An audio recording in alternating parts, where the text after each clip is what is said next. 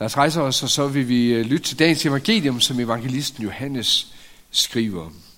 Jesus sagde der til dem, når I får ophøjet menneskesønnen, der skal I forstå, at jeg er den, jeg er, og at jeg intet gør af mig selv.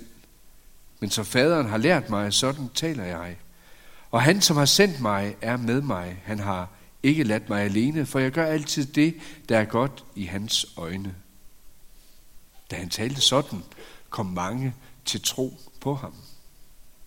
Jesus sagde nu til de jøder, som var kommet til tro på ham, hvis I bliver i mit ord, er I sandelig mine disciple, og I skal lære sandheden at kende, og sandheden skal gøre jer frie. De svarede ham, vi er Abrahams efterkommere og har aldrig trællet for nogen.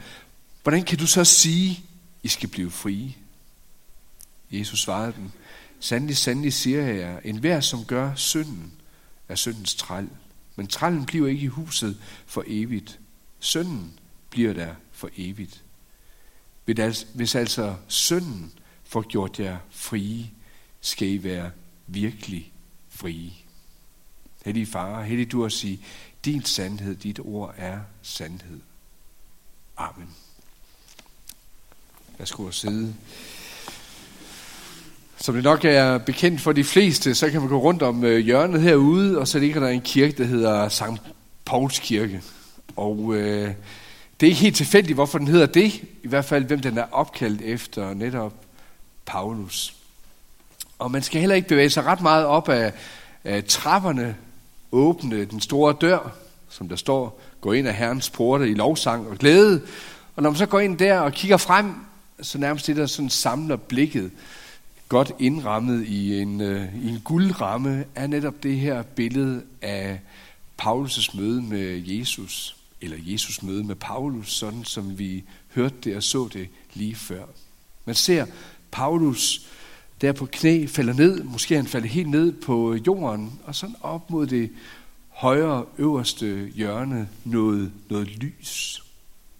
Kommer man tættere op mod, mod altertavlen og kigger ind på det. Jeg har set en del over for lov til at gøre, gøre tjeneste over og hjælpe med, med nadver. Stod der og kiggede inden for en halv helt meters afstand, og så ser man den her Kristus-skikkelse, som uh, træder frem fra, fra lyset, og som altså har talt, har set ned mod uh, Paulus, og et eller andet der, som Paulus han har set. Skildring af et møde, som, uh, som forandrer Paulus' liv. Paulus, Saulus, som han, han jødisk egentlig også hedder, var en, øh, en dedikeret mand. Han var dedikeret for sin mission. Ikke bare noget, han blev med tiden. Man har sådan en fornemmelse af, når man læser om ham, at det var faktisk noget, der fulgte ham ganske tidligt. Allerede som en ung teenager kan han, og jeg tror ikke, han praler for meget, tale om, hvordan han var helt frem i skoen, også i forhold til hans jævnaldrende.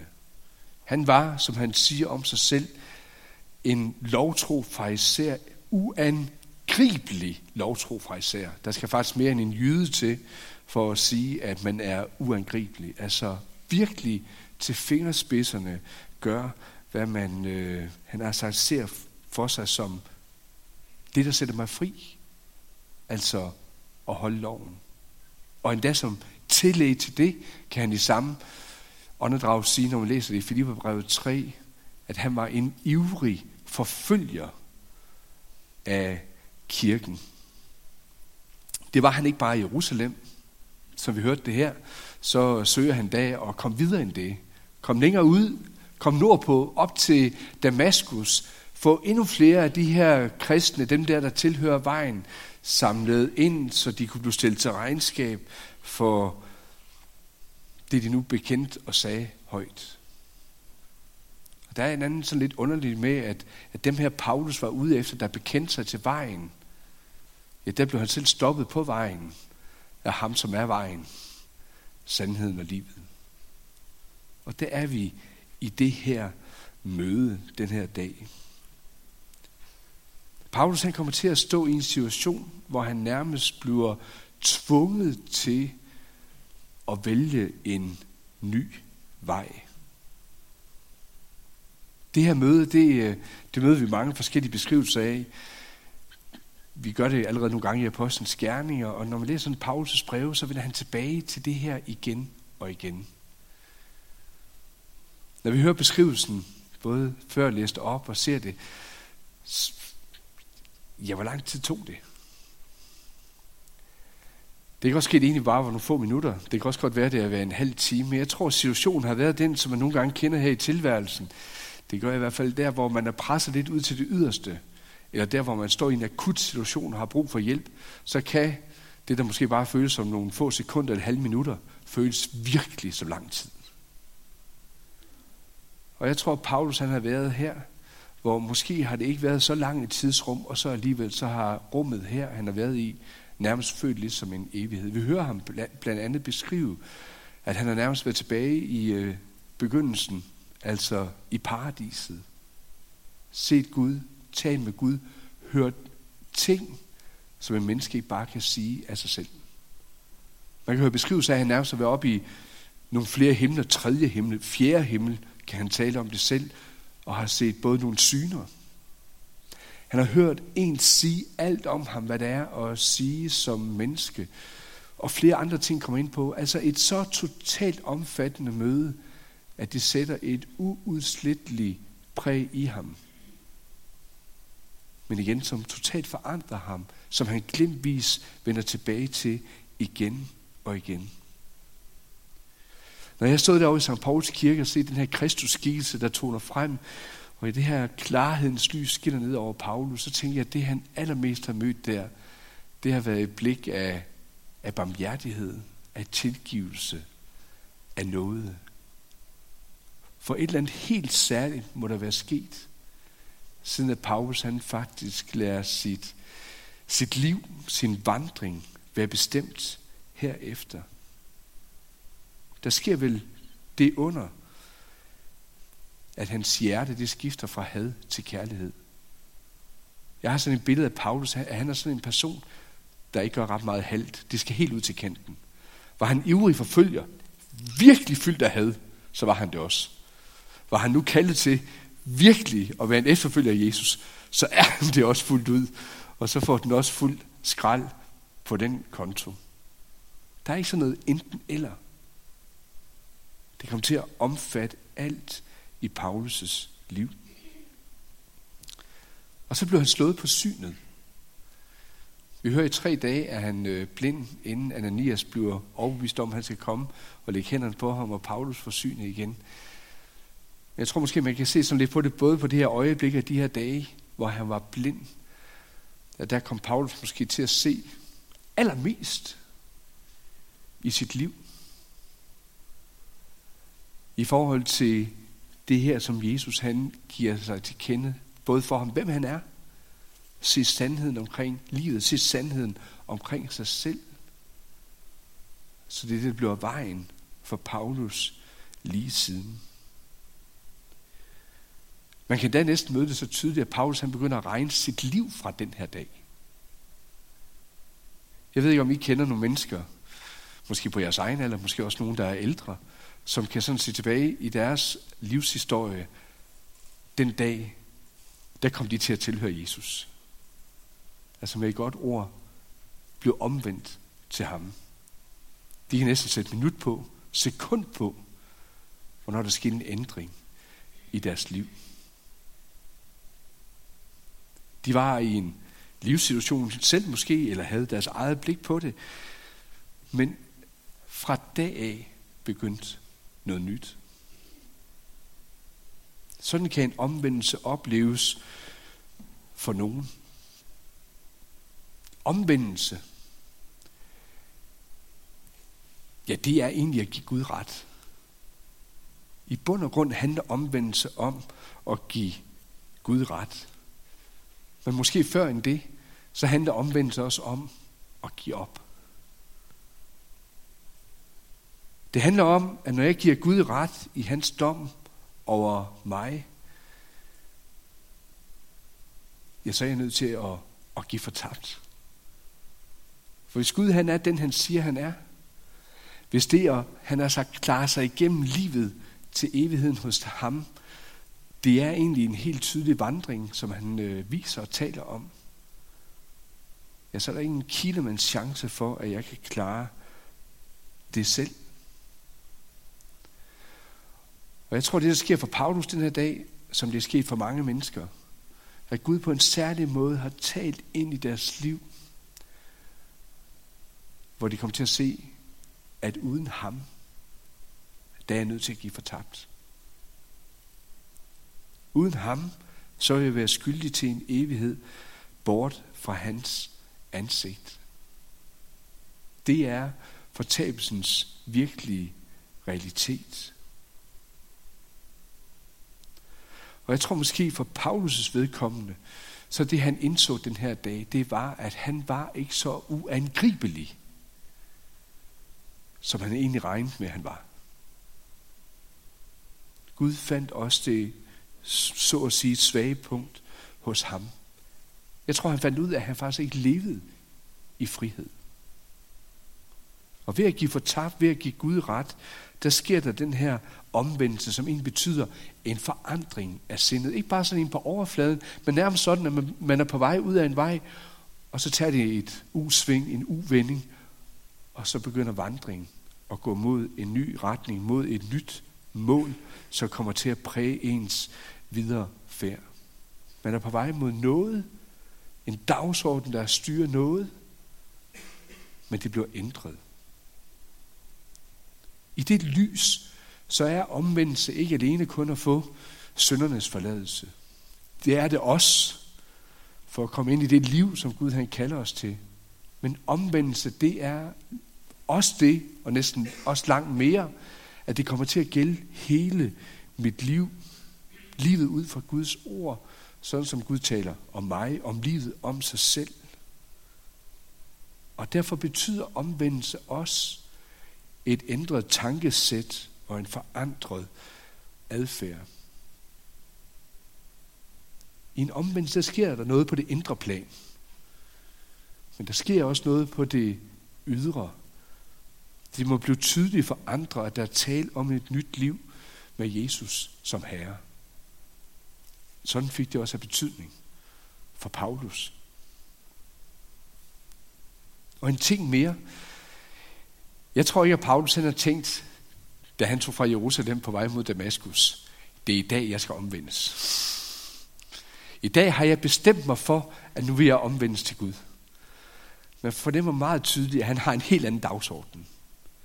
Og det her møde, der sker, hvor han bliver slået af hesten og falder til jorden, det sker ganske pludseligt. Det sker ganske overraskende for ham selv. Det at blive mødt på en måde, som han ikke selv har lagt til rette. Og for mig at se, så illustrerer det meget fint den bibelske pointe, der er med, at når det gælder det at blive omvendt til Gud, er det faktisk ikke os, der gør det. Det er også Gud, der gør den virkning i os. Det er Gud, der omvender os til ham. Han taler til os på en bestemt måde. Han lader et budskab lyde, rækker i kald, så vi ser, hvad han er, og må give fortabt uden ham. Og så kommer han og læger. Så kommer han og vil redde. Jesus han kan selv tale om det sådan, at ingen kommer til faderen, uden at han bliver draget ved Helligånden. Ved Helligånden kalder og virker Gud et menneske til omvendelse, og ved Helligånden skaber Gud troen i et menneske. Vi skal senere i gudstjenesten bekende vores kristne tro, og, og der lyder sådan i, i den tredje artikel, som det hedder omkring Helligånden, når Luther han skal sætte nogle ord på og forklare det. Jeg tror, at jeg ikke af egen evne og kraft kan tro på Jesus Kristus, min Herre, eller komme til ham, men Helligånden har kaldet mig ved evangeliet, har oplyst mig med sine gaver, har helliget og bevaret mig i den rette tro. Det er Gud, som vender et menneske, som vender dig og mig om. Vi kan ikke bare beslutte os for, at det skal være bedre eller anderledes. Og så kunne man selvfølgelig tænke det her, hvorfor sker det så ikke måske noget mere, eller hvorfor sker det ikke for alle? Jeg tror, der ligger både den dybe, men også svære hemmelighed gemt i det, at Gud han tvinger ingen. I en forstand, i hvert fald teoretisk forstand, så er jeg overbevist om, at Gud han kunne med et fingerknips få alle mennesker omvendt. Men det vil stride helt grundlæggende mod hans eget væsen, kærlighedens væsen, fordi så vil det netop være under tvang. Og Gud tvinger ingen. Der er ikke tvangsomvendelse i Guds rige. Og heller ikke endda, hvordan vi kan måske opleve omvendelse. Også der tror jeg, at det kan være meget forskelligt for os. For nogen, ja, der kan det ske ved et særligt møde, lidt ligesom det, vi hører hos Paulus, og som du måske også har hørt nogle mennesker fortælle om, at fra den dag af, der fik mit liv en ny retning. For den dag af mødte Jesus mig. Og så er der for andre, hvor det går over, over tid. Det kan være, at de er med til alfa eller kristendomskursus over et halvt år, får stillet mange spørgsmål, bliver udfordret med mange spørgsmål og begynder en vandring. Og med tid, når de frem til en bekendende tro, ja, Jesus er herre i mit liv. Og så er der for andre, ja, de blev omvendt ved deres dåb, selv helt som lille. For mit eget vedkommende, der skete det 10. juni 1973. Det var nogle dage efterhånden. Der gav jeg Gud ret ved at blive døbt til ham. Og siden også bekræftet i, at jeg tror på, at han er den, han er. Og jeg tror også på det, han siger omkring mit eget liv. Jeg fik Helligånden som gave til at skabe det nye liv i mig, som er med til både at give mit liv mål og en mening.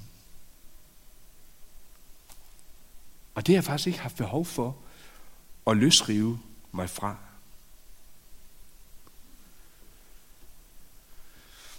Og til folk, der har mødt Jesus på forskellige måder i en omvendelse. Ja, hvad er det, Jesus han gerne vil sige til omvendte? Det er jo egentlig der, vi er i, i dagens evangelium. Der står, det er jo om du lagde mærke til, at Jesus sagde til de jøder, som nu var kommet til tro på ham. Det var altså ikke, han har sagt til alle andre. Men det var netop til dem, som var kommet til tro på ham. Hvis I bliver i mit ord, er I sandelig mine disciple, og I skal lære sandheden at kende, og sandheden skal gøre jer frie. Der er både noget provokerende, og også noget frisættende over Jesu måde at tale på her. Når det gælder det her med frihed, ja, så kunne der siges mange ting. Frihed, det bliver nærmest sådan lidt et øh, ideal. Det gjorde det både dengang, og det kan det også gøre i, i vores tid. Vi ønsker frihed på mange måder. Men det skifter også. Forståelsen af frihed, som det har været for eksempel de sidste 4-5 årtier, er også skiftet. Frihed fra moral og traditioner, eller frihed til at kan vælge identitet, køn, frihed i form af økonomisk uafhængighed, frihed i forhold til rettigheder og mindre med pligt, eller frihed ved at tænke selv, som det kan lyde nu her for nylig også via ateistisk selskab. Der er frihed på rigtig mange måder. Så var det også på Jesu tid. Jøderne, de kunne øh, tænke på frihed ved loven. Ved netop at holde Guds lov, havde de også friheden ind for Gud. Eller grækerne, de gode filosofiske folk, havde friheden ved fornuften. Ved at eje fornuften, kunne man også have friheden til at forstå livet. Så også på sin måde var frihed ideal på Jesu tid. Og det tror jeg egentlig ikke er så overraskende. For mennesker har brug for at binde sig til noget her i livet. Men hvad? Hvis frihed ikke bliver bundet til noget konkret, så kan frihed ubevidst blive en magt, der overstyrer. Den sande frihed ligger i bundetheden. Den sande frihed ligger i bundetheden. I lyset af den frihedstænkning, som vi ofte er præget af i dag, som de sidste par hundrede år siden oplysningstiden, ja, der er der vokset krav frem om selvbestemmelse og, og selvkontrol. Og i det der er friheden jo også blevet bundet, men egentlig bare til, til mennesket selv. Og jeg tror, det er der, det egentlig ligger dybt for mange. Mange af bestræbelserne, man har i sit liv på at fastholde den position. Friheden til at kunne bestemme selv. Friheden til at være bundet til mig selv. Hvad er det for en frihed, Jesus han taler om? I onsdag havde jeg besøg af fire rugstuderende, nogle gode unge mennesker, fire piger over fra Roskilde Universitetscenter, som arbejder på en opgave omkring øh, dannelse som kristne i samfundet, omkring bibeloversættelse, især nyere, for eksempel den nye aftale, hvad den betyder ind i samfundet i dag. Og de har så fundet frem til, at de gerne vil tage turen her til Aarhus for at mødes en god times tid med, med mig. Det er de meget velkommen til. I snakken ledte dem lidt ind på netop det her med, hvorfor egentlig være, være kristen. Og som jeg sagde til dem der, indvendigt også lidt præget af, at jeg skulle prædike nu her på søndag, at så handler det dybest set for mig om, at det er her, jeg kender friheden. Det at være kristen for mig, det handler om den frihed, som Jesus han taler om her til os i dag. Jeg lever i den overbevisning, at det er, at Gud, der har udvalgt mig. Ikke at jeg har, har valgt ham. Han har givet sig til kende for mig. Det har han gjort fra jeg var lille. Det har han gjort igennem sit ord. Jeg er en af dem, der netop vil tale om, at jeg blev omvendt som lille. Det gjorde jeg, som jeg nævnte det, siden min dåb. Og jeg har været på den vandring lige siden. Jeg har valgt frivilligt at lade mig binde til noget, eller rettere sagt til en person, til Jesus. Når jeg er kristen i dag, så er jeg det ikke under tvang, men jeg er det frivilligt. Det tror jeg faktisk er vigtigt at kunne, kunne se sådan på det. For ellers så bliver kristenlivet meget hurtigt noget, man kan køre træt i. Så kan det også meget hurtigt blive øh, et å. Så kan det også meget blive noget, der bliver til en byrde og ikke til at ånde i. Og lige pludselig kan man også begynde at gå på jagt efter andet, man ser frihed i. Og så sker der så igen automatisk det, at friheden vil binde sig til noget. Og så bliver man bundet til noget andet. Friheden som kristen, det er ikke at være bedre moralsk, være moralsk uangribelig, så man kan måle sig med andre. Det var et, så at sige, bedre liv. For så binder jeg egentlig bare friheden til mig selv. Skulle jeg sige det lidt enkelt, og nu er vi også i lys af påsken, så ser jeg meget, at jeg har bundet min frihed til korset og til opstandelsen. Og det er måske også her, spændingen nogle gange opstår. Men i begge dele, der har jeg frivilligt bundet mig til Jesus og givet ham ret. Når det gælder korset, så giver jeg Gud ret i, at jeg er fortabt uden ham. Jeg giver ham ret i, at jeg gør forkerte ting hver eneste dag. Jeg giver ham ret i, at jeg har brug for Jesus, og det Bibelen fortæller mig om, han har gjort for mig, for at frelse mig, og det er sandt. Frelse, det kommer jo egentlig af det gamle ord, at frihalse. Altså det, man egentlig var bundet til, at man simpelthen får den store jernring væk fra halsen, så man kan ånde igen frit. Sat fri fra synden, sat fri fra loven, sat fri fra døden. Jeg er sat fri for det, der holdt mig i fangenskab. Jeg er fri og bundet til Jesus. I det her, der lærte jeg en sætning i gang fra en ældre kristen, der skrev en del ting, den gode Rosenius. Han udtrykte det sådan. Derfor gør en kristen ikke synd. Det er måske også derfor, jeg husker det, hvad jeg tænkte, hvem kan sige, at man ikke gør synd? Men så fortsætter han. Eller lever i synd, men lider under synd. For der er en forskel på den her frihed ved Jesus, at jeg ikke længere er syndens træl, men jeg er syndens træl eller slave. Og i det der lider jeg under synd. Men det er også derfor, jeg har brug for Jesus. For min frihed, den binder jeg frivilligt til Jesus. Og i det lys, der hænger frivillighed og lydighed også tæt sammen i kristenlivet. Det leder mig til det andet ord, opstandelsen. For nu hvor jeg ikke længere bundet til synden, jeg kender det sted, korset, hvor jeg kan sætte mig fri fra den, hvor mit fristed det er, så kan jeg nu sætte alt ind på at udleve min frihed.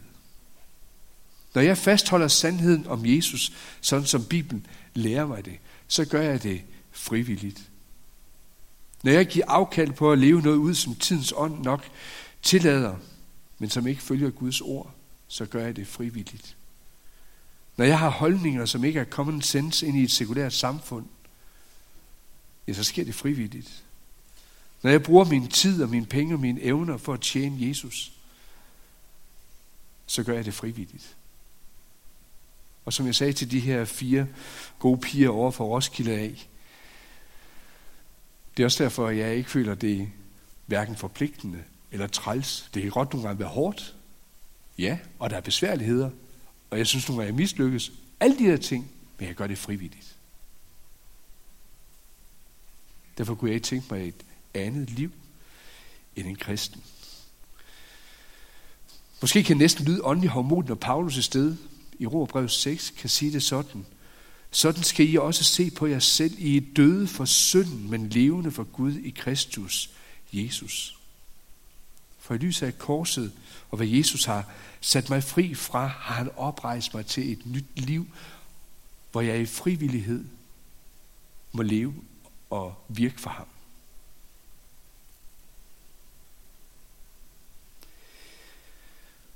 Paulus han blev vendt om til frihed. Jeg vil slutte med at komme med et enkelt sted, der kunne jeg nævne mange, han kom ind på, hvad det har betydet for ham. Et af de steder, hvor han siger noget, som for min egen del har været nogle stærke vers, også at tænke over mit liv, når det gælder både at leve for ham, tjene for ham, også med hvad det ellers kunne siges, så kan Paulus udtrykke det sådan i 1. Timotius kapitel 1. Jeg takker ham, der har givet mig kraft, Kristus Jesus, vor Herre, fordi han har vist mig den tillid at tage mig i sin tjeneste, skønt jeg tidligere var en spotter og forfølger og får frem med vold. Men jeg fandt barmhjertighed, for i min vantro vidste jeg ikke, hvad jeg gjorde, og hvor Herres nåde har været ud over alle grænser med tro og kærlighed i Kristus Jesus. Omvendelse, det er ikke bare en vej til frihed ud i ingenting. At blive omvendt af Jesus, det er i frihed at blive bundet til ham. Og så frivillig leve den frihed ud, som han viser vej til. Ære være faderen, som har skabt os. Ære være sønnen, som sætter os fri. Ære være helligånden, som gør dette liv levende for os. Amen.